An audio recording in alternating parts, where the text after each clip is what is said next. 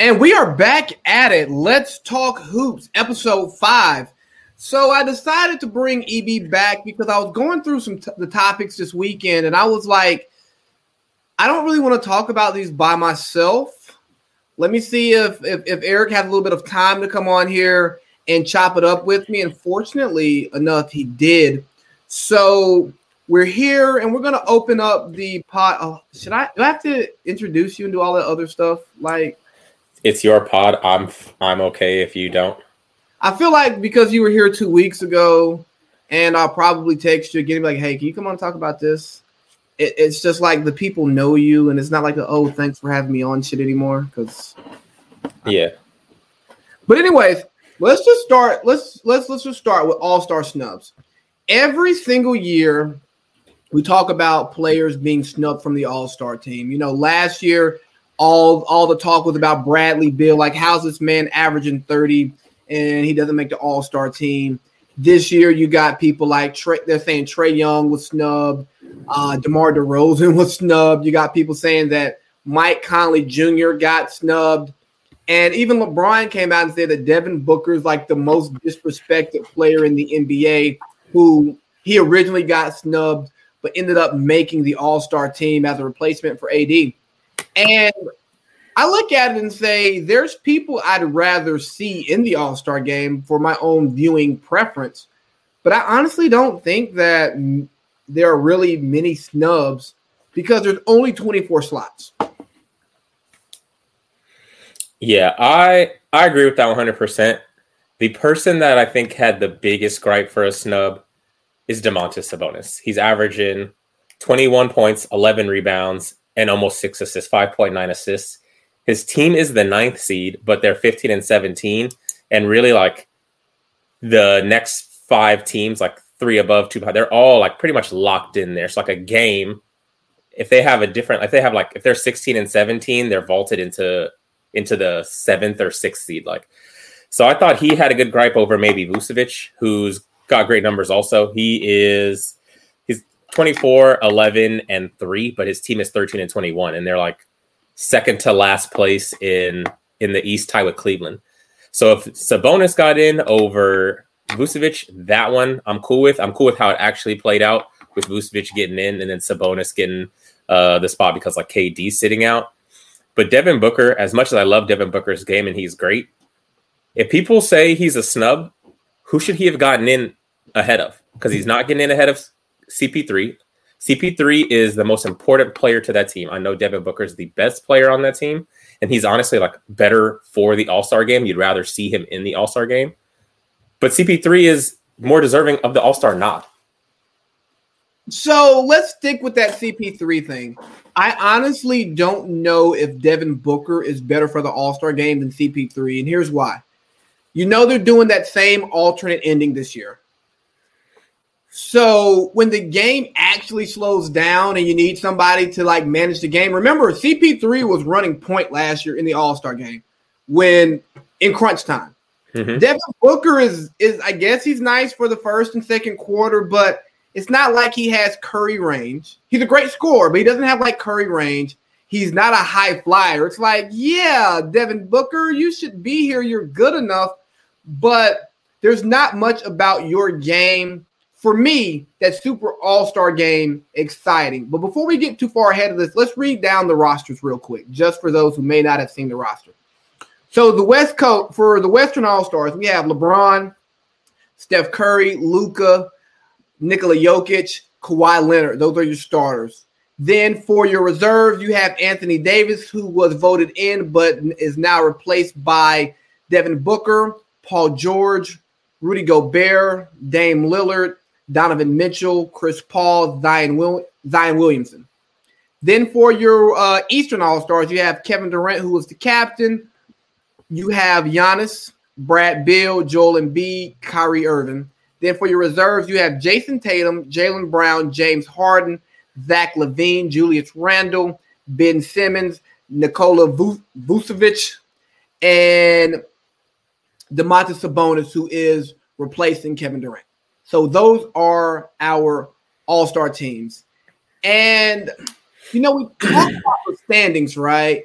And I think that unless you're like a, a Hawks or you're like a a Orlando Magic team in the East, the rest of the standings don't really matter because I would love to say that Boston doesn't deserve to have two All Stars because of where they are in the standings, but they were out of the playoffs two days ago, and I think they're like back at the five seed now. So like the East is so tight, and everybody besides the top two teams are honestly so bad that how do you eva- properly evaluate which teams deserve to have all stars based off of a person's stats?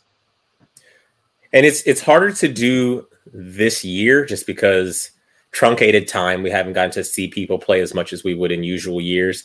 And then the East is just a shit show. Like I looked at Boston's record when the All Star reserves first came out, and they were like, I think 15 and 15, and they were outside playoff contention. Yesterday, when I looked at it, they're 17 and 17, and they're sitting in they're in the fourth seed. So, like, how do you go from outside playoff contention? You're still 500, and now you're the fourth seed in the East. So, the East is just in shambles, and that one makes it even harder because then it's it's like who deserves to rightfully be in? Because by that logic, like why can't Trae Young be in? He is like four games behind, but his numbers are great. So with, with the East as bad as it is, that one makes that one tougher to do. I think the West is is pretty rock solid, and the snubs on that side I find harder to justify them being called snubs. So like yes, Devin Booker's team is doing great, but is he really getting in over Dame? or Luka or Steph or Donovan Mitchell, whose team is in first place. And if if CJ was healthy, like CJ's probably in also. So yeah. if you really look at it, like Devin Booker, as great a player as he is, as great a greater scorer as he is, it's not a snub. Like who are you going to get in over? Yeah, like I wanted to see my guy Swipe with a Fox get in this year. Mm-hmm. And he finally has all-star numbers. But he's a guard in the West sometimes it's just how it's going to shake out. I mean, people for years were saying Dame is constantly getting snubbed. It's like, who is Dame going to start over? You have Steph, Clay, CP3 was like at the height of his powers, and then he went over to Houston, was still doing great. You had James Harden, Russ um, averaging a triple double. Like, who who is Dame going to start over? So we now, have these guys we really like who are great for the game, but you have when you look at it and start saying snubs, who are they going to start over? Who are they going to play over? I will say Dame deserves to start not over Luka this year. That one, I'm honestly not. Mm, I don't care either way. Uh, the numbers are pretty. The, the scoring numbers are similar. Luka like far outpaces him in rebounds, but Luka is is a giant for guards and is just a great rebounder. And then the assists, Luka's doing more. Also, his usage is higher, but I think I think they got it right. I'm not mad either way, but I personally I would put Luka in over Dame. So the reason why I, I would put Dame in over Luka because at the time when when the starters came out, the Mavericks were around about the 13 seed, I believe, because it was around the time that we did you, me, and Boint did the pod. It was like maybe that same week, a couple days later. Um, Dallas hadn't been playing well, and Dame had had um, damn Portland like the four seed. Dame was with, like dark horse MVP at that time. Yeah, like it, it, he was, and it's like, hold on, he's a dark horse MVP, and he's not an All Star starter. Like CJ's gone, um, Nurk is hurt again, so he's he was carrying Melo and Derrick Jones Jr. to a top seed in the West, and it was like, come on, man, at what point does winning does winning matter? But I also understand with Luka being a, a, a international player, he has that foreign fan audience definitely pouring in those votes that makes up the difference between someone who's an American born player who has their fan base uh, uh, of fans of the game, but you don't necessarily have that giant outpouring of people who are supporting you just because of where you're from. And so I ask you, do we have the all-star formula right? So you know, for the starters, you have the you have the fan vote 50%, then you split the um, player and media vote. And I don't know if you've heard about how some of the players voted, but it's real, it's real petty. Oh, yeah, think, for sure. Like I, I, think one player, uh, I think it was one player on the Sixers, he talked about how he voted for all Sixers. No. Uh, and then you have, and then for your replace for your for your bench players, you know, you have like the coach vote. And I'm not saying that the coaches don't understand basketball better than than they understand basketball better than, than, than all of us, right? Obviously, they're the coaches. But I don't know if they necessarily understand what that the All Star game is a TV product, and you want a blend of your best players and your most exciting players that are good enough to be there, right? Um, towards the end, you know, when when Tim Duncan was still Tim Duncan, it's like, ah, yeah, you're you have all star numbers, but we don't want to see you in this game. You bring nothing to this game for what it is that we want to see as the viewing public, as a TV product. But obviously, for Hall of Fame consideration, you have to give you have to give the players who deserve it the nod.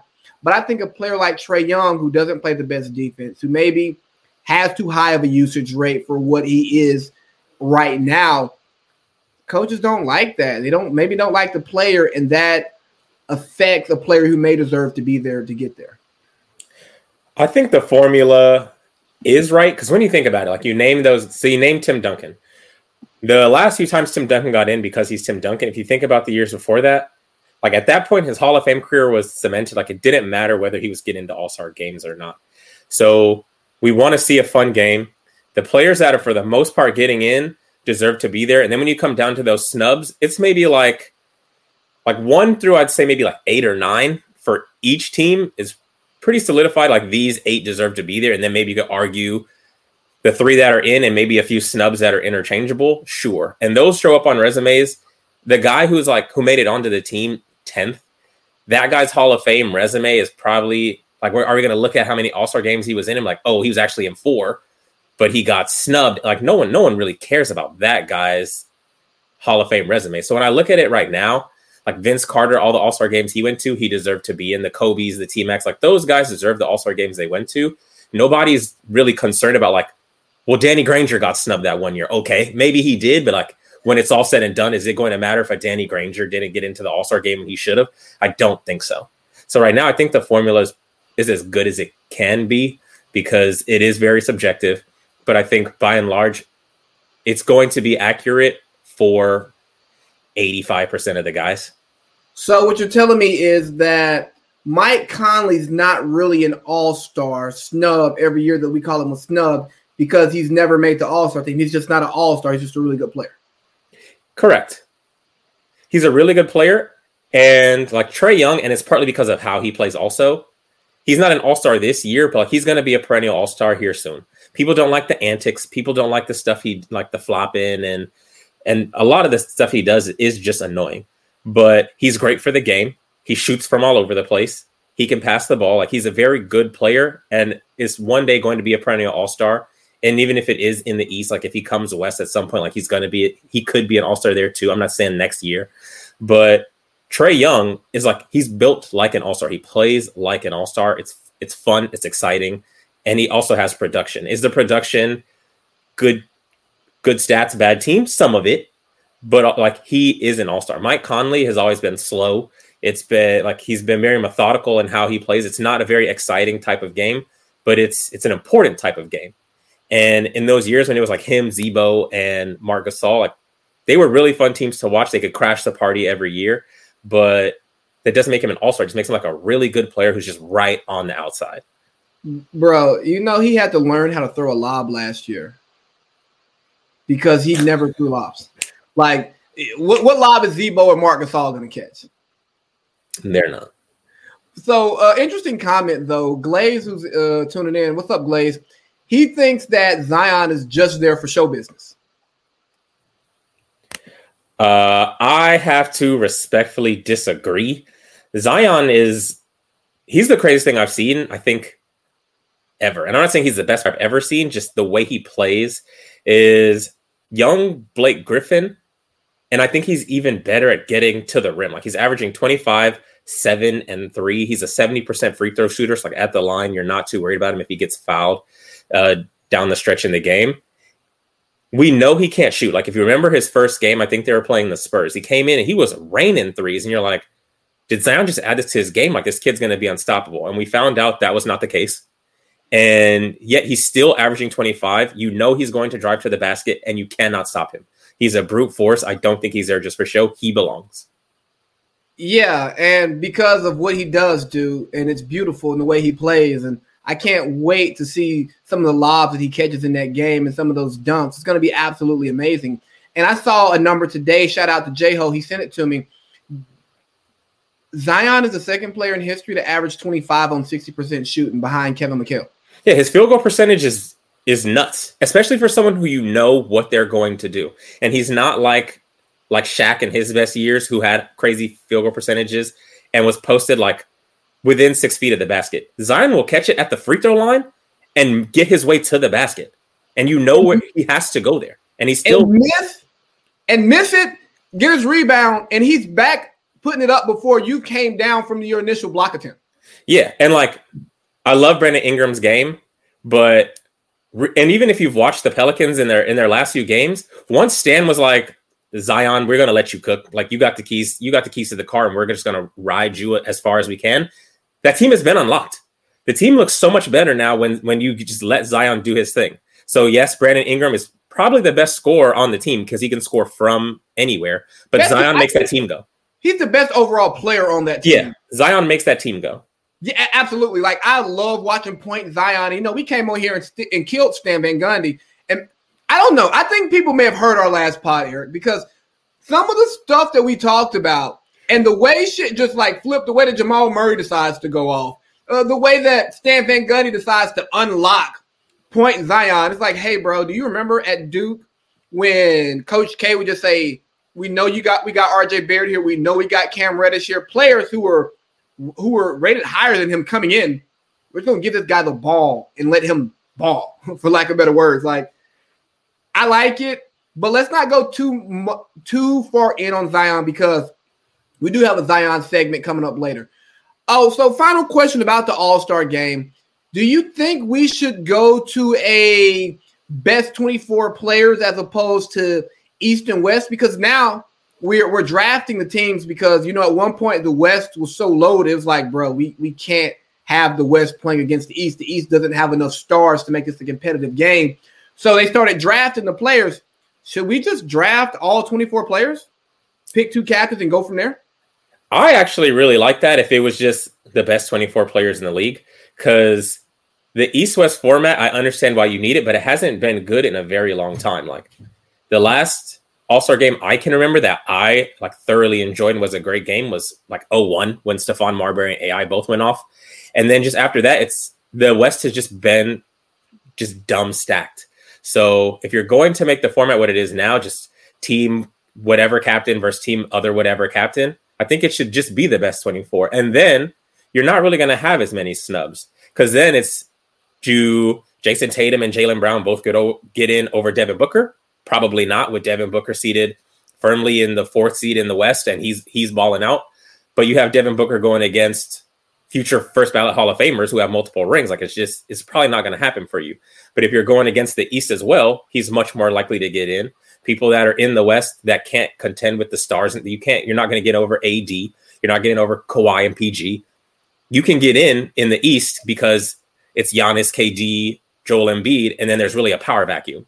I mean, let's be real. Kyle Lowry has a Hall of Fame resume because he played in the Weak East. Now, I'm not talking about what he did in that finals because what he did in that finals was amazing. And I know Kawhi got finals MVP, but if you watch those games, Kyle Lowry was the heart and soul and the pulse of that team.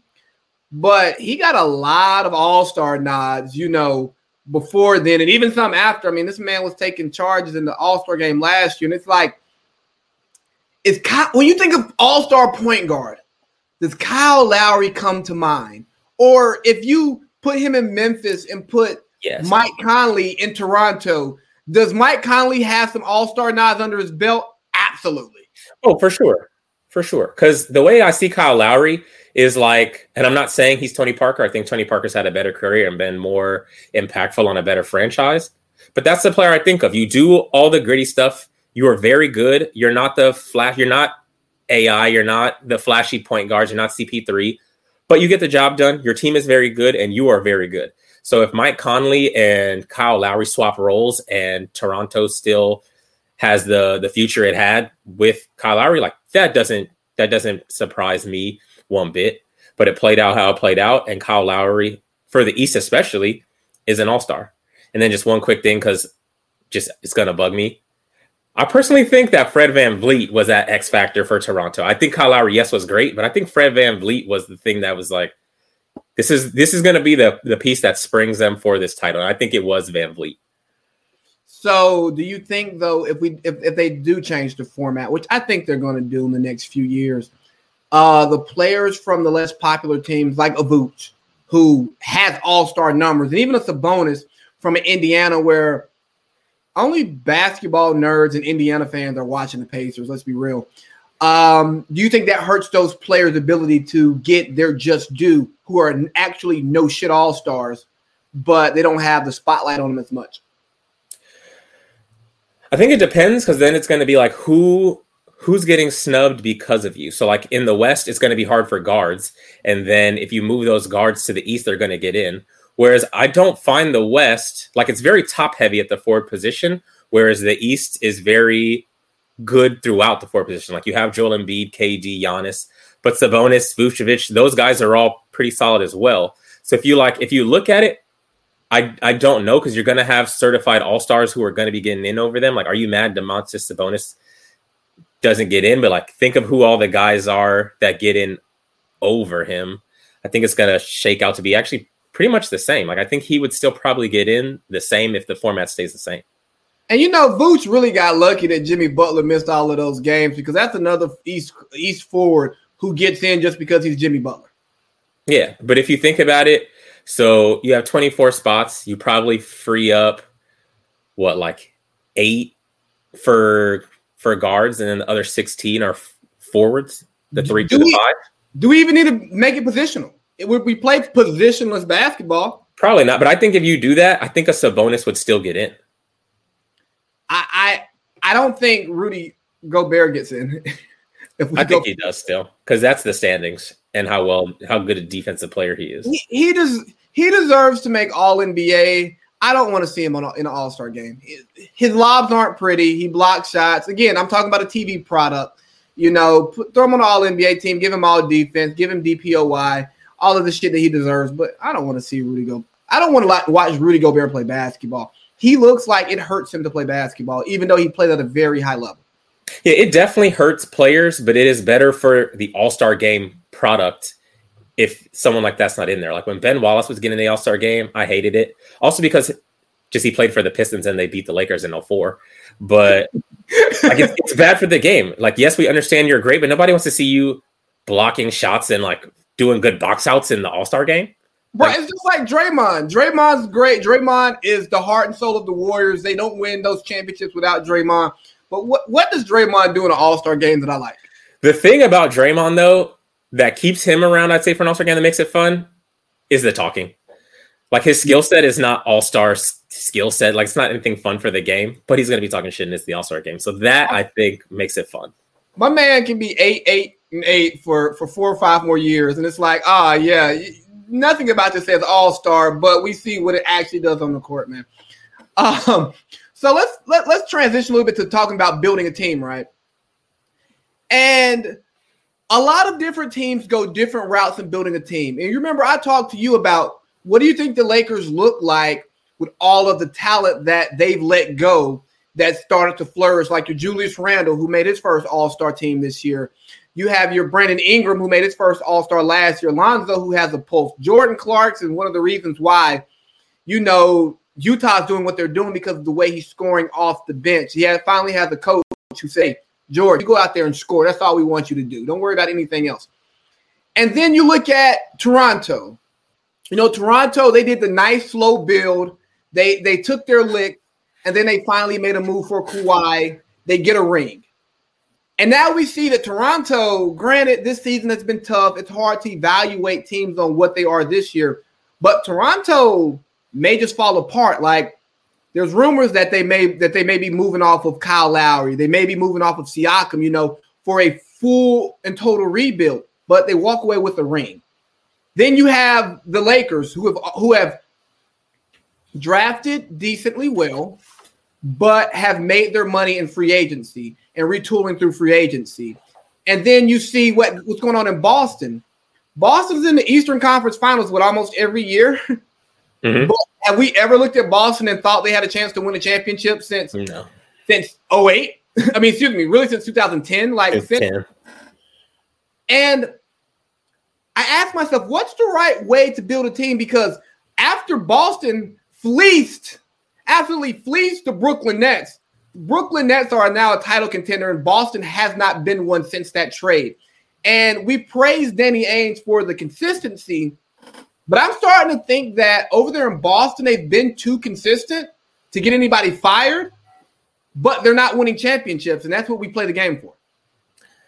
I think it's a combo of the two. So, like, if you look at the great teams we've had in the past, the Warriors did their slow build and then they won in 15.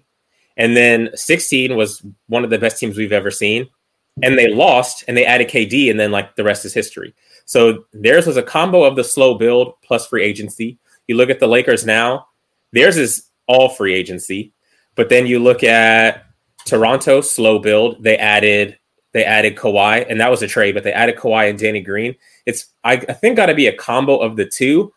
The Lakers is actually the one I would avoid because, and maybe this is just the LeBron effect.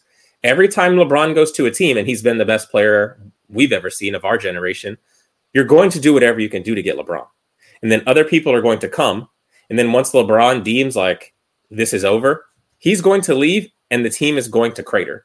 The one time I think that didn't happen as bad was in Miami and like they imploded the next year. But Bosh and Wade were hurt. And a lot of people don't remember that. Like they missed a Bosh missed a good bit of games. Well, then the year right after that, they were in the playoffs again. Yeah, so like, Bosh's career pretty much ended after LeBron left because of, of, of his his illness, you know? Yeah. And but my- Cleveland's been Cleveland's been trash both times after LeBron left. They were bad, got Kyrie, then LeBron came back. But when LeBron leaves teams, like they're devastated. When Kawhi left Toronto, they were really good last year. This year they've had some injuries. So I think for the most part, when you lose a star, sometimes it's not always as bad. And then Boston's, I think, tried to do to do both. Like they were trying to get AD, they were trying to get PG. And if they actually had like one out in those sweepstakes with their slow build plus these guys, we're talking about them in a completely different light too. But my question is, were they actually trying to get those guys? Because we hear Boston in all of these conversations, right? But they never make the move. They like they never ever win the trade, or excuse me, they never make the big trade happen. And I think it may be because they're always trying to win the trade. And you know what? Sometimes it's about getting a good player. A lot mm-hmm. of these teams value, oh yeah, all these picks, all these picks. Let me tell you something that's better than a pick. An all NBA player that you know is an all NBA player. Like some people were like, oh man, you can't trade Jamal Murray to get James Harden. Yes, you can. what? Yeah. yeah or, or we don't want to let go of Jaylen Brown for James Harden. I mean, I see that Jaylen's an all-star. He's he's been your best player this year. If James is agreeing to a contract extension, I love you, Jaylen. But uh have fun in Houston with John Wall. Yeah, that's that's what you get those players for. And I think it's funny. So like you're hoarding all these picks and you're like, well, we have these. What are you saving them for?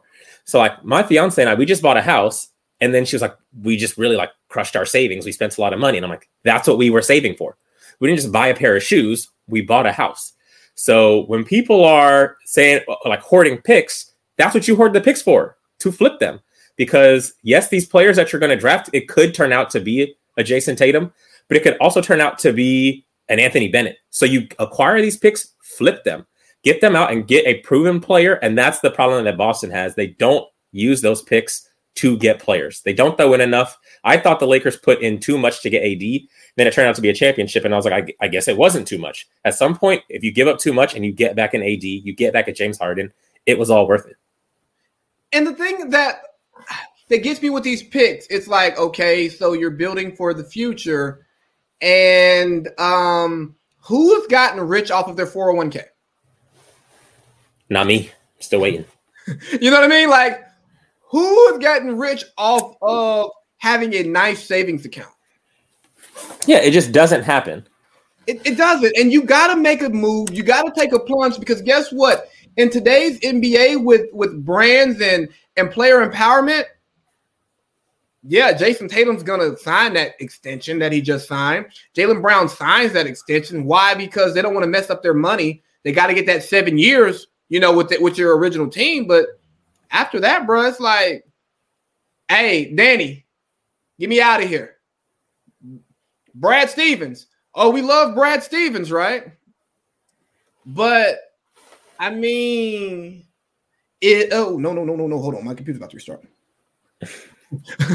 but Brad, you're are you getting the most out of your team now? I mean, you got the most out of it before he fell apart. Mm-hmm. Are you the most out of the guys that you have on the roster? And maybe, maybe not. And some people say, well, you know, Brad wants to play like the 14 Spurs.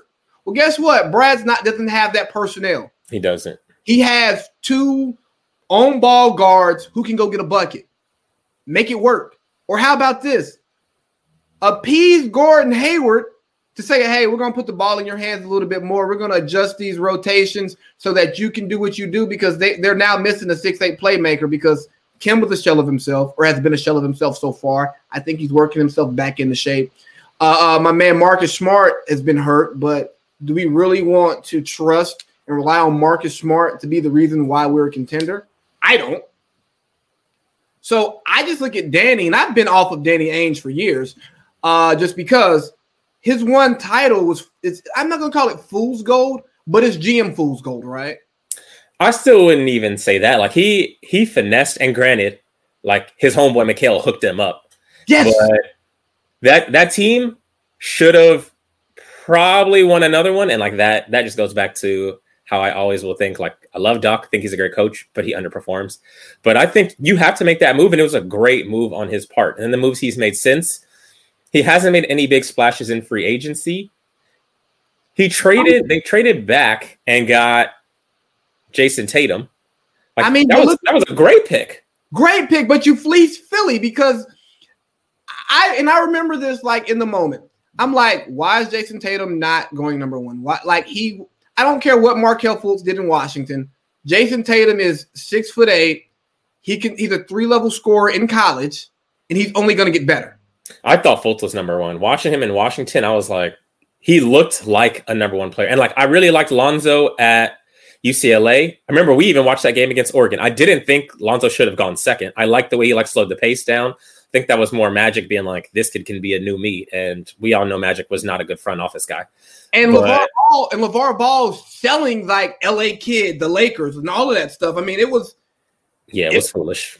Yeah, I mean, you should have got De'Aaron Fox or or or Jayson Tatum, but, but Brandon Ingram. I think Danny Ainge did a great job there, and I think Danny Ainge, like, it's it's very underrated the Jaylen Brown pick because I remember Jaylen Brown at Cal, and I was like, they really they picked Jaylen Brown, and then you watch him, and he's he's fantastic. So I think that the things like that are where Danny Ainge keeps his job. He hasn't made the splashes that'll make them a contender, but I think it's it's the keeping Jay, and I don't think he's going to keep his job forever and be be in there a very long time. But I think it buys him a couple more years. And and I think he's to keep doing that though. That's the thing. He's to keep doing things that buys him time because he even in his mistakes, he makes mistakes around the fringes. It's like, oh, you didn't draft this person with the 12th pick, or you didn't move up to get this one guy that you kind of liked, but you, you, you, you knew you wanted you knew you wanted Tatum and you were going to take him first overall anyways. You convinced Philly that you didn't want him and you might take Fultz, so you get some picks for the guy you that you wanted. You made the smart move to get Jaylen Brown because when Jaylen Brown got drafted, I'm like, okay, okay, and then it, obviously it's worked out, but because he doesn't make the big mistake but he also doesn't make the big move. I personally would not want him as a GM of my team because I feel like we're going to be what the Hawks were back back back in the Mike Woodson coach Bud days. We're going to be in the playoffs. We might be a two seed one year. We got lucky, got a one seed that one year. We're going to be around that three, four, five. We may maybe we make it to the Eastern Conference Finals, but we never feel like we're going to win a championship. Yeah, I see them being being that that type of Hawks team. But it's is that better than becoming the Wizards? And they probably think so. Yeah, but you're talking about the Wizards, and I can't think of their their former GM's name, but I mean he he is all time terrible, like all time like just god awful. So I mean, he's one of the people that keeps Danny Ainge employed because he you know you can just go fleece him. I just think it's harder. Like the NBA is a bell curve, and I think it's harder to get on that other side of the bell. Only few people have been able to do that, and that is the Golden States. Brooklyn just incredibly finessed, and then and like Toronto, and Toronto's was that was like GM masterpiece right there, and then so was uh, I would say Golden State's right, and Daryl Morey I think is a great GM as well. Whereas I think Brooklyn that just kind of like fell into their GM's lap. Oh yeah, like that was more so KD Kyrie. We want to go to New York, and we don't want to go play for the Knicks. Yeah, and I, th- I think that's what it was. But what I'm saying, it's it's hard to find GMs that really like make it all happen. Pelinka did a great job also, but it's it's hard to find GMs that that can really put that together and make you this this title contender instead of a fringe contender. Man, and I tell you, nobody's been hurt by that more than Denver. Mm-hmm. Like you, like they draft so well, but they're drafting so well, so close together that the players haven't had time to make that grown man 25 jump yet to actually, you know, have the six, seven, eight, nine years in the league to become like championship style players. They drafted Malik Beasley, who is a good basketball player. They got Michael Porter Jr., who is a good basketball player. Jamal Murray, Yoke, like they got, they've accumulated a lot of talent, but the talent is so close together and some of it is so duplicable that you can't even build a full team around all of the talent that you're acquiring. And it's like, damn, you're honestly being too good at your job, but you're in Denver, so you can't make get that splash free agent to come take you over the top. And I think that's that's why I, I like what Masai Ujiri did and what and what they did out in Golden State, where they built it internally through good drafting, and then they took their shots when it was available. Because, I mean, if you, yeah, Danny, you keep doing that, you keep accumulating players and picks. But like like you said, man, when has a big name free agent signed in Boston? Ray Allen. They almost had KD. Was Horford was a free agent, right? And then so was Gordon Hayward and Kyrie. Kyrie was a trade. Kyrie was Hayward was going to play for his college coach. In a in a and we didn't know what Jaylen what Jaylen Brown was going to be yet. We didn't know what Jayson Tatum was going to be yet. They you know that's Jaylen Brown's second year, uh, Tatum's rookie, uh, rookie year, and Al Horford. I mean, they can bring him back now if they want to. I'm just saying, like, I think people would much more lean towards a Boston before they do a Denver. I think Denver is worst case scenario because they're right on the fringes and all they need is that one guy, but that one guy's not going to come to Denver. And as much as like Paul Millsap has been a help there, Paul Millsap is not turning your team into that contender. He's just not. Nah, James Harden was going to turn their team into a contender, but we fell in love with Bubble Jamal Murray. I mean, he was he was putting up some numbers. And then also James Harden James Harden in Houston did not look like the James Harden we're seeing now. And and we're gonna talk about that a little bit because I I think that fuck it, let's talk about it now, man. A lot of people didn't think that this experiment in Brooklyn was gonna work. I didn't at the beginning, but then after I thought about it, I was like, hold on. James plays point guard. Kyrie plays off the ball. And KD does whatever the hell that KD wants to do because he's KD. And I don't know if you remember the old Kobe quote before he passed away, RIP to the Mamba. He talked about James can't win a championship if he keeps playing the way that he's playing in Houston.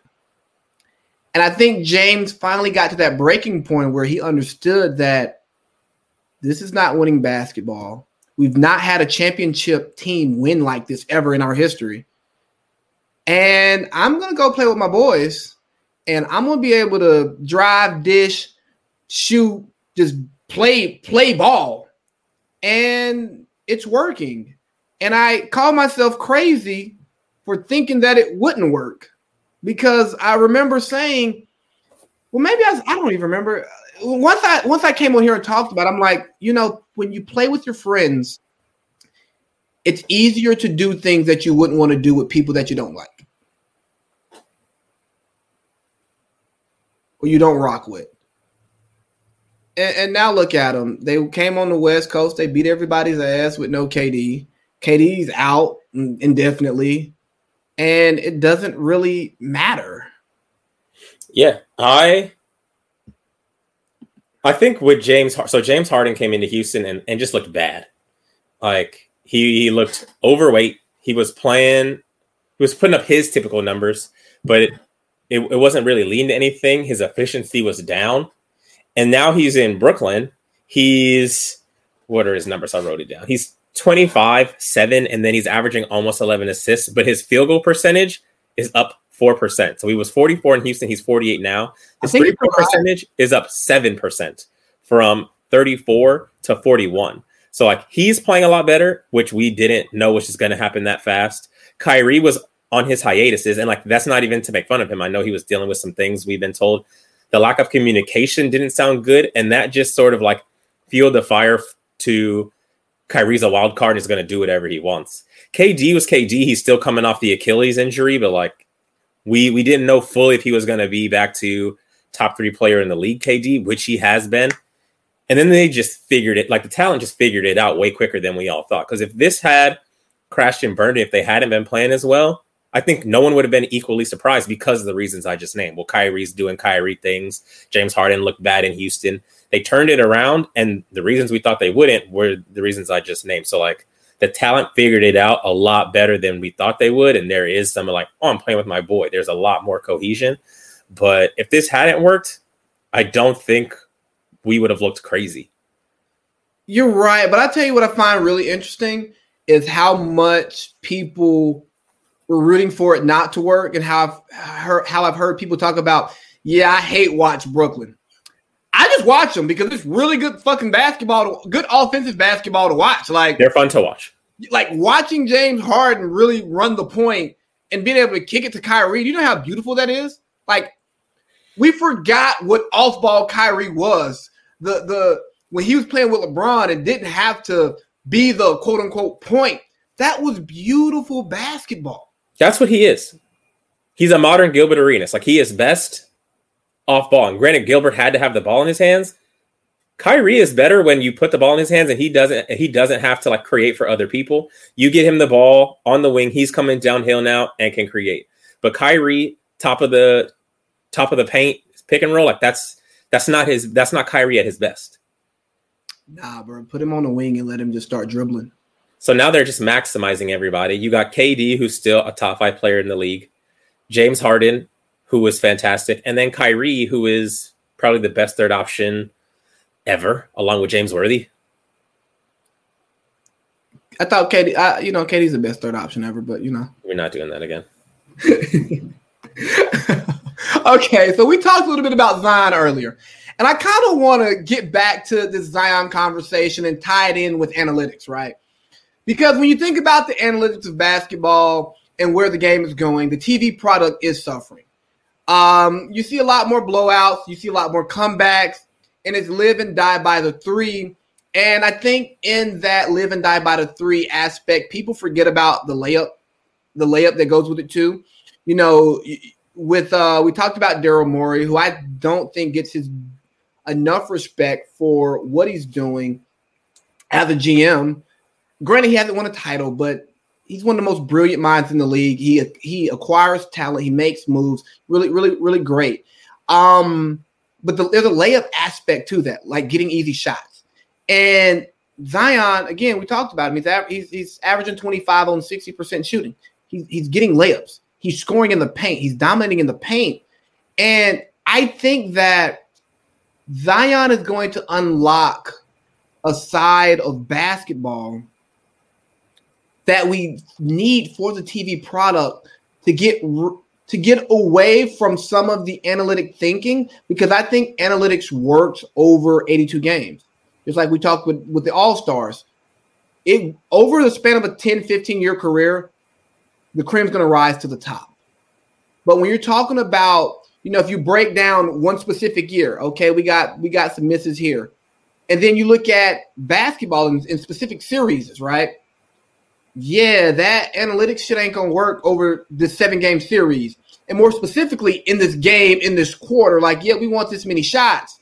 And if you look at what lost Houston the Golden State series was, we can blame it on Chris Paul, or we can blame it on them missing what 25, 26 straight 3s mm-hmm. And usually, if they get this many threes up, they score at this percentage. So we're going to score this amount of points, and it works. But in one game, I'm going to trust Zion on the block. Duncan laying it up, grabbing his rebound, pogo stick quick, putting it back up quickly more than I'm going to trust the analytics. Because if you look at our top clutch players in the league, you know, the mid range shot, we call it a lost art. But look at the, your top scores, your top clutch players. Guess what they score out of? The mid range. Look at what LeBron's doing now mid range. Kawhi, mid range. CP3, mid range. What makes Steph Curry so great from the three is that he has the floater and he has the mid range. You know what I mean? You, KD, where's he going to kill you from? Mid range. Devin Booker. Have you ever just watched Devin Booker highlights? His game is is beautiful. Mid range is amazing. You know what I mean? And as much again, as much as we talk about all this this this this three and layup stuff, and as much as we see it, when the game slows down and you look at the winners, the winners are still winning out of the mid range. Yeah, well, when you think about it, like the guys you just named are those elite scorers. So those elite scorers know, like, I can get to my spot, catch it maybe out around three point line, jab, take a couple steps, pull up, and that's a that's a great mid range shot, and it's going to go in all the time. But you think about just the rest of the guys on that team, for them, it's kind of like three or nothing. So it's not your elite scorers who are the ones that are having these problems. Like James Harden will dribble into some threes that I think he can do without. I've seen Luka take some threes that I don't think he needs to take. But those are also like, and this was more so Harden in Houston. The they were the focal point, and it was their job to score and create for others.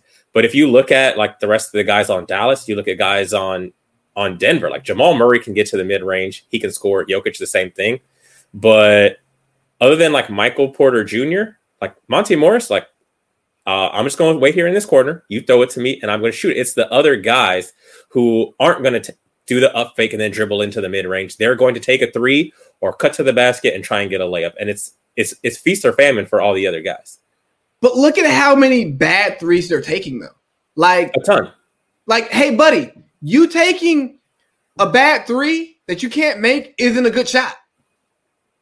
No, so in in the beginning it was like we only take a three if we're down three. And that was like way in the early 2000s, like when the advent of the three point up until the advent of the three point line up until like early mid 2000s. It was like take a three if if if we need a three or unless you're like a dead eye three point shooter. Other than that, dudes weren't just like pulling up from three like this.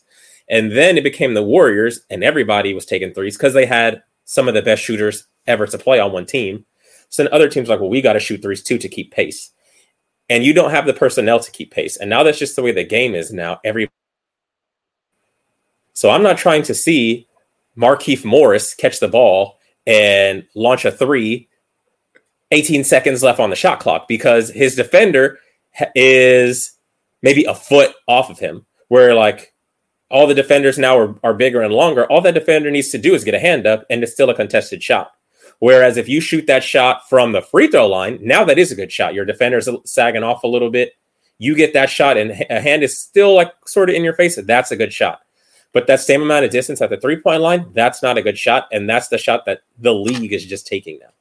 And we got long rebounds, and then it's a it's a fast break on the other end, and everybody's flaring to the corner, not diving to the basket. And and and the thing is, Eric, what bothers me most about it is you don't make your defender play defense. Mm-mm. Like make him play defense because guess what? It's hard to shoot with tired legs.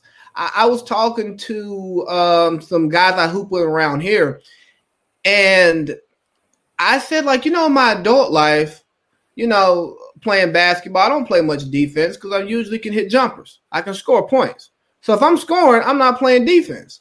But then occasionally you find yourself in a game where you got to play both ways all game. And I go, bro, how does Kawhi do this shit? You mean to tell me this man gonna go in here give me 28 and then guard LeBron?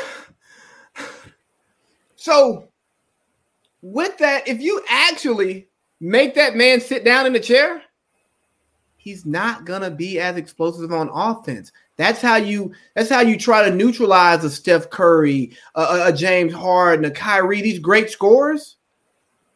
You want to make them sit in that chair, make them use energy there, as opposed to being able to rest up. And if we just, you know, one pass, two pass, Markieff Morris in the corner for three contest, it's like, all right. Yeah, but you think about the guys that those guys are guarding, and like Steph usually is not on your primary ball handler because your primary ball handler is, is the focal point of the team now.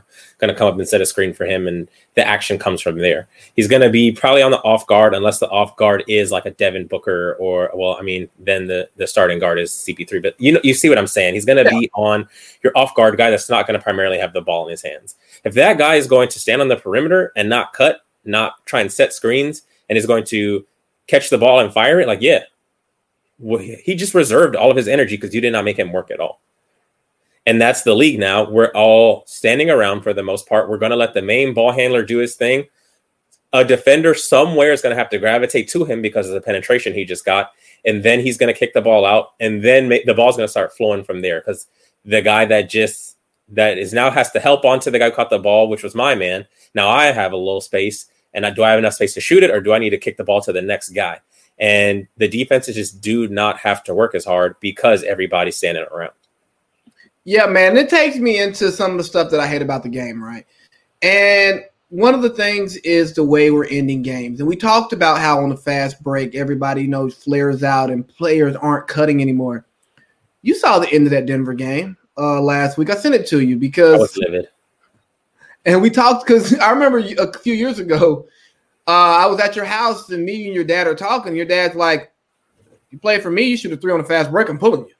Like, oh yeah, he was not playing them games. And granted, last time he coached was like when I was in eighth grade, so this was 06. Like people just weren't shooting fast break threes because really, by the time I was in high school, senior year in 2010, coach was telling us like flare outs. You had, and it all depends on the spacing, but the three point shooters, like, why are you cutting to the basket when someone else is cutting to the basket? It's all about spacing. You're going to clog their angle. You flare out, and if the defense sucks down towards that guy who's going to the basket, now we have an open kick out to you. But what Denver did, where everybody just flared out and no one was going to the basket, was like atrocious basketball. Yes, because I like what you just explained. There's a thought process involved. Okay, you're a shooter, you flare out. This other guy's diving, and hey, ball handler, you make a decision based on what the defense gives you. If if the if it's safe, it's a three on one break. If the defender comes to you, you can either kick out to my three point shooter or give me the easy layup. If he sags, if he sags off, you can pull up for this seven eight foot midi or you kick it to the three point shooter. You know what I mean? So like you're making a decision based on what the defense is doing. But now I see that players aren't making decisions based off what the defense is doing. They're just playing like robots. And it kind of goes back to the analytics thing of where, okay, this is what I need to do because this is what I'm supposed to do. Well, no, what about situational basketball? What about we're down two, the game's almost over. I need two points. Cut to the damn basket. I got a layup. We're tied up. We're going overtime. We got a chance to win the game. And it just bothers the hell out of me to see that. But even worse than that, right there, Eric, is I've seen way too many step back threes to end a game. And it's like, bro, you had 14 seconds. You can run a play in 14 seconds. Trust me, Brad Stevens can have you running a play in five seconds. You, you, LeBron, you just going to dribble it, dribble it out, step back three. Jayson Tatum dribble, dribble, step back three. Even uh Luka last week against the Celtics, he dribbled 20 seconds off the shot clock and takes an ignorant ass three. Okay, it goes in. Then next time they get the ball, he comes down and hits another three to win the game. The shots went in, and, and, and, and don't get me wrong. Like, yeah, obviously you want to win the game, but there are some parts of process that you care about, and it's like, are we setting ourselves up for our best for our best success when we just let our player dribble out the whole the whole shot clock and then just chunk up a tough contested shot? I don't think so, but I also think it depends on who's taking it. So, like the step back three is happening far too often for all 48 minutes. But even in the clutch, I still think it's happening too often. And there's really only like a handful of guys that can take and hit that shot on Dame. a consistent basis. Dame. Your Dames, Luka actually does like Luka doesn't do it for the first 44 minutes of the game, but somehow like in the last four minutes when when it's like balls to the wall, like he he's likely going to hit that shot. And I don't know why he just turns it on then. I'm comfortable with James Harden shooting that shot. I'm comfortable with Kyrie shooting that shot. I'm comfortable with KD shooting that shot. I don't even want LeBron shooting that shot. Me neither. Not in the clutch. I don't want him. I don't want him taking a step back three, dribbling the clock out. And I've just seen too many dudes do it. Runs, if, especially if you're down by two, run something. Give yourself a chance to tie the game. Yes, you have to go on defense, but that's much better than you running the clock out forcing up this last second shot, hoping it goes in, not giving yourself a chance to maybe get an offensive rebound if it misses. And it's, it's, you're just taking away your chances and opportunities to keep yourself alive. So I don't understand why not try and tie the game. If a team has been down the whole time, they they're now up two and they have momentum. I get trying to end it, but by and large, like uh, keep yourself alive. People say like you play to win the game.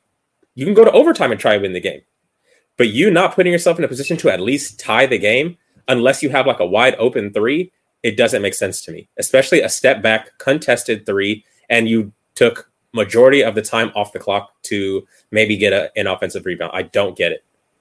And guess what? As a defender, if I see you rocking me to sleep, um, once we get to about two seconds on that shot clock or on that game clock, I'm fouling you. I know what you're doing. I don't. I, have I've rested and I've not had to play defense this whole time. You did not make me work. Yeah. And I, I, I just it's lazy basketball. It is lazy basketball. And I think though, because the players like your Dames, your your your your, your Stephs, your Kyries, your James Hardens, you're so damn good that it allows coaches to be lazy because it's like, oh, I can just put the ball in his hand and he can make this play. I mean, yes, he can, but can you make it easier for him to make this play? Can you mm-hmm. can you throw up something? If I have Dame, Dame doing what he did to like PG and, and OKC, that to me is last resort. Let's try and run a play. We can't get something. We got five seconds left. Give the ball to Dame. And like, Dame, we tried to make something happen. Time to put the cape on. But just there's 20 seconds left. All right, we're down two. We're going to have this imbalance play to get the ball to Dame uh, right in front of half court. Dame, do your thing. That's BS. And I think Dame might be the only person who gets who, who should get this pass at this point because he's he's just done it so many times where it's like, you know what? Yeah, I use him as the example because he's the one I'm most comfortable with. And even then, I'm like, try and make it easier for the team. And then if all else fails, Dame time. Exactly. But I love Jayson Tatum. But bruh, you ain't done enough to be able to dribble out this clock and take a side step, step back three to like try to win it. Like how about you take your big six eight ass to the cup and finish? Well, last time he did that, Bam Adebayo blocked it. So, well, that's what happens when you try to dunk on Bam. Lay it up for the game winner. Like, what are you doing, bro? yeah, but I at least liked him going to the basket, going to the basket strong. Because in most cases, and Bam is a great rim protector. In most cases, you're going to get fouled. Let's try and earn it at the free throw line now. But the whole I'm just going to step back. I put no pressure on the defense and I put all the pressure on myself to take this difficult shot, even though like a lot of like kids are shooting those shots now, even though a lot of people are shooting them, practicing them, and shot making is at like an all time high. That's not the way to go. You're not putting yourself in the best position to win a game if that is your your end game plan. Yeah, no, it's kind of like Andy Reid going to the Super Bowl with uh, a makeshift line and saying, "You know what? We're going to protect with five the entire game." But wasn't wise. Let's get to the, uh, the last thing that I, I just don't like about the game of basketball right now, and it's the charges and the flopping. And don't get me wrong, there's a flopping aspect to every sport that that works manipulation of the rules and the whole if you're pulling up for a fadeaway type jumper you kick the leg out a little bit. I'm not mad at that one because you know someone may be in your space a little too much but not close enough for the call. You're trying to milk the call. I got it. But that's kind of like in the flow of the game. But the way you see like the the the, the Trae Youngs, you know what I mean? When he's when if the man goes over top of the screen and bumps him a little bit, he's backing up and then putting a shot up. Again, the rules allow it, so I'm not mad at the player necessarily for doing it, but as a viewer, I don't like it because mm-hmm. we're now we're not rewarding aggression, right? Rewarding pacifism. And that takes me to the charge. I want to see the charge removed from the game of basketball. Not the offensive foul, but the no shit. I'm going to stand here in your way, hands over nuts, and you're going to run through me. That is not a basketball play. There is nothing aggressive about that. That is not real defense. Now, if someone drops their shoulder into you, call it. Or if you're standing your ground, whether your arms are up or you actually no shit jump up and they are forcing it, call the offensive foul because again they're giving themselves an advantage. But the idea that I can just stand here and just pose right here and we're rewarding that, I, I, have an issue with it because it's not an aggressive play. It's a play that doesn't even align with anything else in the game. Like, tell me, like, at what point uh, the, the charge, right, is something that you would naturally do in a game outside of using the rule that's there for you. I can agree that it's not natural. No one's going to think like I'm just going to stop here and then they run over me. But like if you go up in the air, that call's probably not going to get called. So, and then a lot of times offensive players are out of control. This guy is there. He is he's allowed to have this space and if you go through him, then there's got to be some repercussion for it, and they're going to get the ball back. So I don't I don't think it needs to be taken away because I don't know what would happen in its place. Because there are just too many times where a guy comes barreling into the lane, there's a defensive player standing there.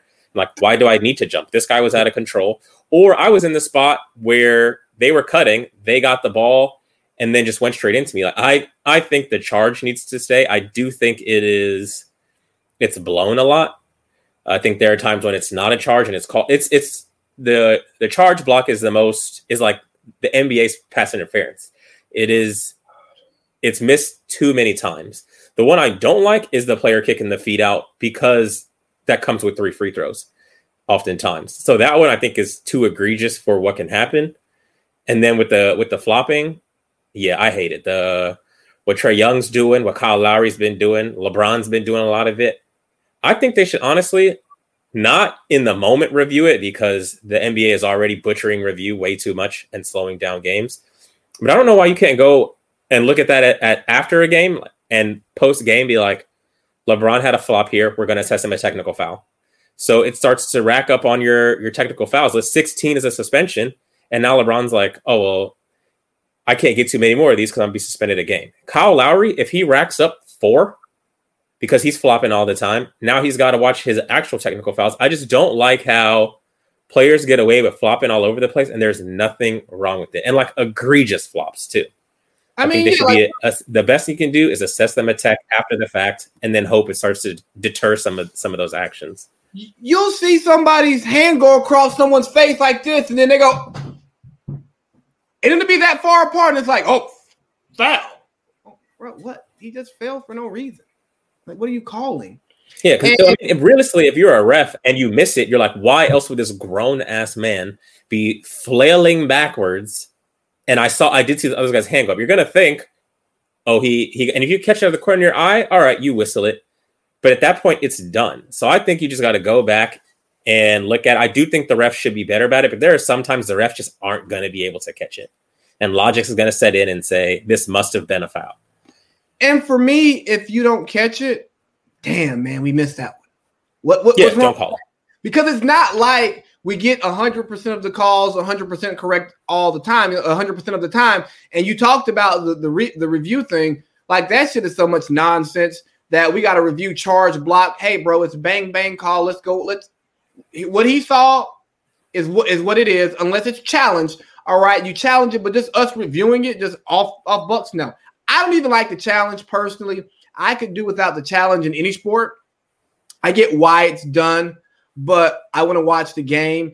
And, and you know, this is not all my original take, but you you you see so much emotion like being stripped from the game now because oh, we got to go review this, we got to go review that. Like, hey, can we just play the game that we love? Yeah, I think that the the replay should really be like final minutes for calls that that have to do with possessions. Like, who's it out of bounds on? Does this ball was it a shot clock violation or not? But like charge block. For one, it's too bang bang to go back later on and be like, oh, it actually was a charge. Oh, it actually was a block. Just leave it what it is. And I'm still iffy about goaltending. But I feel like other than who's the ball out of bounds on, did this ball touch the rim or not? I, I think it should. I think it should just not be in there. Or can we just have somebody upstairs watching the plays, and if, if it needs to be reversed, press a damn button. We got all this, all this technology. press a button. All right, we need a beep. Hits the headset all right, stop it. It's already been reviewed by somebody, and we're not taking the official in the on the court away to go look at a damn iPad. But look, I know you're pressed for time, so let's just keep pushing on. Are you worried about the Lakers?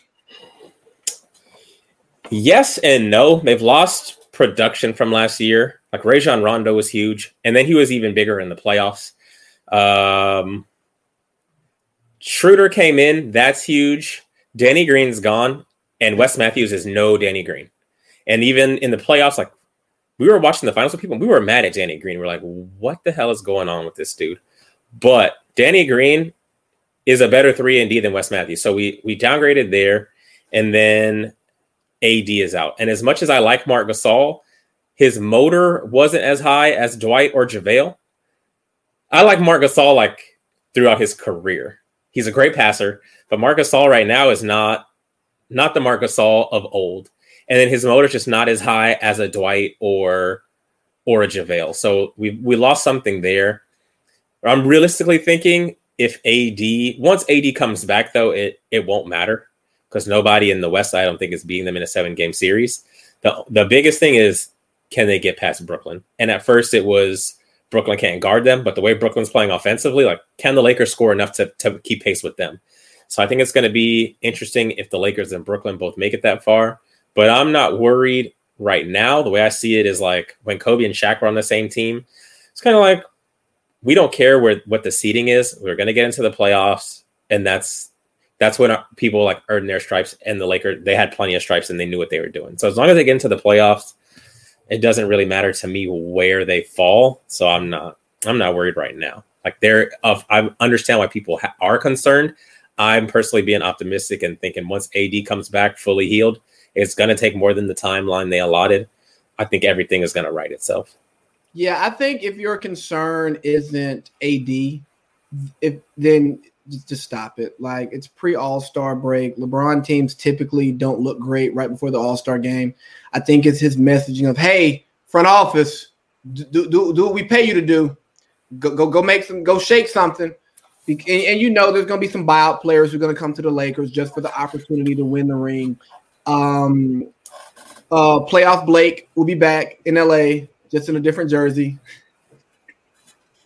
I, I don't know what that what that offers, but you know, a lot of people are disappointed in AD uh, this year because they thought LeBron was going to pass the torch. They thought AD was going to have this this this this coming out party as the number one guy, but when did LeBron say he was passing the torch to AD?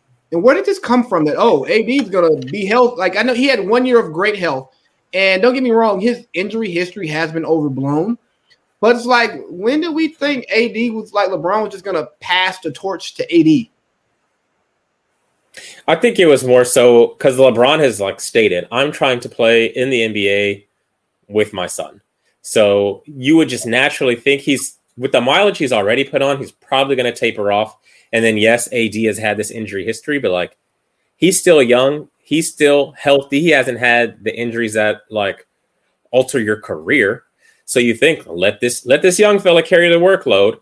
I can still do what I need to do, but I don't need to be the workhorse anymore because I'm trying to elongate my career longer than it's it's already been. He's in year 18 and looking like Miami LeBron as far as like just what he can do. So I I see why people thought it was going to happen. They had won the ring.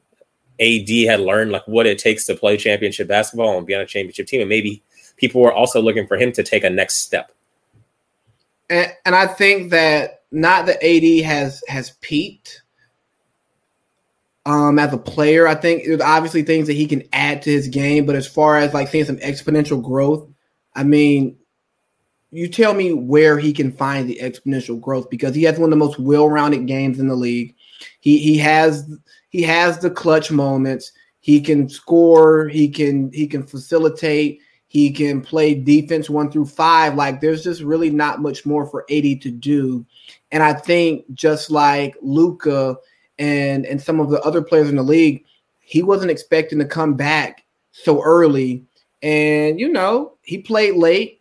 He didn't get the rest the way he probably wanted to, and he also wasn't training, preparing for the season. But I just think we got to stop speaking for LeBron um, as basketball fans and, and the basketball media because LeBron has obviously showed us that what we think doesn't matter. He's going to do what he's going to do, and he's going to do more than what we think he can do. So let's just enjoy it, kind of like with Tom Brady. Let's just enjoy this greatness because we don't know what's going to be next, and we don't know if it's going to be as great.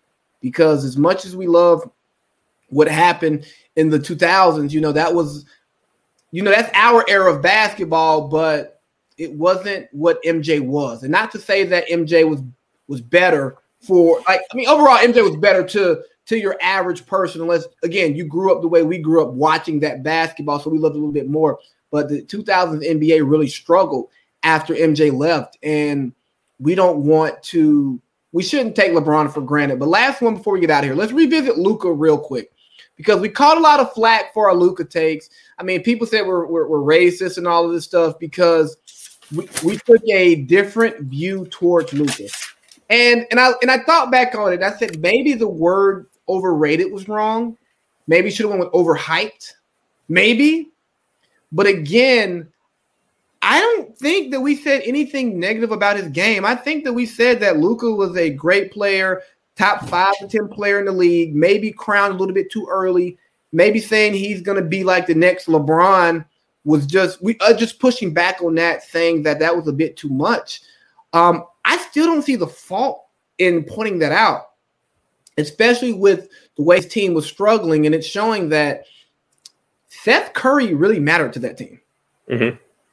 That was bonehead move letting him go. Uh, one of the it was funny when the comments I said to one of the people, I'm like, maybe you know y'all are missing Seth. No, no, no, no, no. He's not that important. I'm like, maybe not statistically, but he could go get his own bucket. He was very important because right now, when like Maxi Kleber misses time, they're like, we got to get Kleber back. I'm like, so so Seth wasn't important, but but Maxi is. That's a team in shambles. Yeah, like we you can't be hanging your hat on Maxi Kleber to to, to to get you over over the top. Are they in playoff contention yet? Uh, yeah. I mean, they're hanging out there. They're going to get in the playoffs. I, I solid four or five seed probably. I think they're going to make a move, but they're another team, man. They have not signed a real free agent. Like, have they ever signed a real free agent? They have not. They've made great. And trades. the thing is, because go ahead. No, no, I was going to say they've made some good trades, you know, like Michael Finley, the Steve Nash, and the and the Jason Kidds and, and all of that. But maybe outside of Tyson Chandler, I don't know if that was even free. That may have been a free agent move. But after they let Tyson Chandler go, I mean, yeah, just just the whole thing with Luka and like I got time today because they were like, "Oh, you guys are racist." And if you actually like, I went back and listened to the transcript, and I was like, maybe we said, maybe I was tripping. Literally called him a Hall of Famer if he just keeps doing what he's doing now. I didn't even say he needs to get better. I said he's a Hall of Famer if he keeps doing what he's doing right now, and he's a top five player in the league. And people will compare him to Larry Bird. And as far as like skill set and things they can do, I have zero problems with that comparison. I think it's a fair comparison. When people start saying the career he's going to have, I'm like, this kid got bounced out of the playoffs. And granted, it was his second year. He carried that team to the playoffs, but he got bounced out in six games by a team that got bounced out in the second round. And we know the Clippers should have, people are saying they should have gone further. They were a contender, but the team he lost to, it's not even like AD, where in AD's best years, they lost to the Warriors when the Warriors went on the title runs. And like, this isn't here to say that Luka hasn't done anything. I'm sure he has a very promising career ahead of him. But when people are putting him on the same echelon as like a Larry Bird who's got three MVPs and three rings, and LeBron who's got four MVPs and five rings, I'm like we need to slow our roll there. Are you are you are you calling five this year? I'm I'm hoping he gets the fifth one. Okay. But but when I look at when I look at Luka, like he's going to have a great career, we just don't know if it's going to be on that level. And you think about other greats. So like Charles Barkley was first team All NBA five times and second team five times. So 10 times he was the 10th best player in the league, won an MVP. And then Char- and then Karl Malone, 11 time first teamer, two MVPs, both of those guys zero rings. And if Karl Malone beat MJ in 97 and 98, and if Barkley beat MJ in 93, we look at both of them in a very different light. But that is literally how razor thin it is between you being one of the greatest players of all time in that echelon of a Larry Bird and a LeBron, and being where Karl Malone and where Charles Barkley are, and even even Dirk, which I think is a is a better comparison, like same team, both European. Dirk won an MVP. Dirk won a ring. Dirk's still not even in the echelon, and Dirk is a once in a generation type player also. So what I'm saying is, we understand the talent Luka has. We like Luka, But when you're already saying he's the top five player all time, and you're not comparing him to the skill set of these players, but saying his career is going to have the same type of trajectory, we need to slow our roll because the the line between of a great player and a Hall of Famer and an all timer like top five, it is razor thin. But there are multiple rings that have to come with that, and he he has he hasn't done that yet, and it's not his fault. But we can't crown him just yet with what he's done. And that's and that was the point of the entire conversation. It's like, hey, we think it can happen. Just let's wait for it to happen because there are other players who have played at a really high level, who have drug teams that weren't that great to the second round, some to the third round. LeBron has drug bad teams to the finals. You know what I mean? Like, let's let him do some of this shit. Like, let me see him do what Dame has done so far before I start calling him Larry Bird. You know what I mean? Like, let's just can we can we get to the second round? And and for the people who are like, the host doesn't want to see him improve, or how can you say that he's at his peak already? Look, man, I don't care if Luka improves or not. It does not change my bat- basketball viewing experience. I'm still going to watch him. I'm and I'm still going to comment on the things that I see based on what I watch and based on other things that I listen to. The great thing about being a talking head is I get to talk no matter what happens. So mm-hmm. once I get the information, I now get to talk about it. So me making a prognostication, uh, uh, uh, that's part of the job based on what I've seen. Guess what? We've not seen someone come into the league and dominate at the level that Luka has with the numbers that he has. We've not seen that before this early in a player's career. And it's like actual production. It's not even like somebody's got to score. Somebody's got like he his right. production is real. It's but when I when I look at him, I think of the there's a scene in Pulp Fiction where they finish cleaning the car and they're like, "Man, this car looks great. Like we're good to go." And the wolf is like, "Well, let's not start sucking." I'm not going to say the whole line. It's like, "Let's not start sucking on each other just yet." And that's the thing with Luka. Like when they say he's he's gonna be a LeBron, he's gonna be, and I'm like, well, let's not start just yet. Like, yes, just like in the movie, like they had the car cleaned. They were it looked like it looked promising, like they were out of the woods, but there were still some steps that needed to happen. And with Luka, it's like, yes, the skill set is there. It's looking real promising, but there's some things that need to happen first before we can just go all in. And I feel like with the skill set and promise, there, he's he's shown people are like, nope, we're all in. We've seen enough. Right. And that's all we were saying. And, and just real quick, back to me talking about him at his ceiling, because I do want to hit that. We've never seen somebody come in as polished as Luka is, right? And how far up do you go from 29, 9, and 9? Yeah, like, it's not that we don't want him to get better. It's like he's so good this young, like we can't even fathom what what getting real what getting so much better would even look like. Exactly. And the parts of his game that I think get better are just the efficiency. I think the usage goes down, but I don't think the number change the numbers really change that much. There's not much space for his numbers to go up for them for him to also play with other productive players because another guy was like I, I and I, I engaged with. I said, you know, maybe because of his high usage rate, he's not getting the best out of his other players. Legit, like it's no, he he's dragging them. I'm like, maybe that's someone who doesn't understand because James Harden in his best years, usage rate was up around the same. So was Russ, and we were like gawking over the numbers. But it's what else are you doing with it? So everyone was hammering James Harden because you're producing like this, but what are you doing in the playoffs when when the going gets tough? And like Luka's usage will have to go down if his team is going to get better. And I'm not saying his usage will probably go down because they'll probably like get other really good players, but the high usage rate and the numbers typically do not equate to like playoff success and championships. It just doesn't. Championship basketball because you're going to wear yourself out, and then also players need rhythm.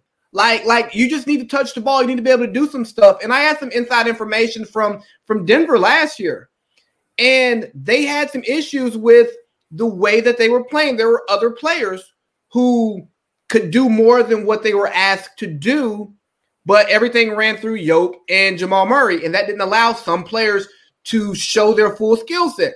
Guess what we're seeing Jerami Grant do right now?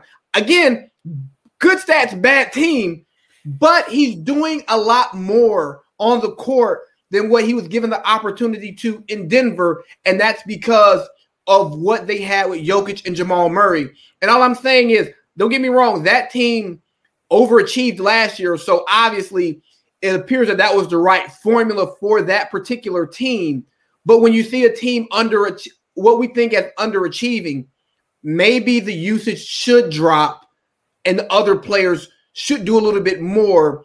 And it just, just and it may not even show up on the stat sheet. It's just, bro, we play pickup basketball. You know, if you go three, four times down and you don't touch the ball, what you're going to do when you get that corner three? You're probably I'm shooting it. I'm firing it and I'm going to miss it because I have no rhythm. Exactly. Like, bro, I don't even need to shoot. I just need to touch the ball. Let me feel the game. And the same thing happens in the NBA. And oftentimes we get people who have never played a game of basketball in their life, never played pickup, who don't understand flow, they don't understand intangibles, and they want to just talk about stats, stats, stats, stats, stats. Well, if you look at his defensive rating, bro, I can look at Luka and tell you he's not a great defender. I listened to Mark Cuban on a podcast this morning and agree that Luka's not a great defender. So miss me when you tell me that Luka had a better defensive rating than LeBron in his first two years. I, guess who people are more afraid of defending them? Yeah. Right, like right now, old ass 18 year LeBron got straps just athletically. I'm not even talking about instincts, just athletically better than Luka. Not to mention that defensive rating is a damn team, is a team rating, is a team grade, anyways. Like, who else is on the court when this defensive rating happens? Like, yeah, man, I'm glad we both were able to get that off. Um, because it was just fucking nonsense, man. It, it was nonsense. You got anything else, man? Because I was supposed to let you go like two minutes ago. No, this has been great. Thanks for having me, man. All right, man. Yeah. Um. Ho- um. Hopefully you'll be back soon. Um. Don't hang up. You hold on. You got to go at two thirty, right? Or Three. I'm good. I'm good. Three. All right. Cool. Yeah. This was great. Um. Yeah. We're done here. Don't hang up here.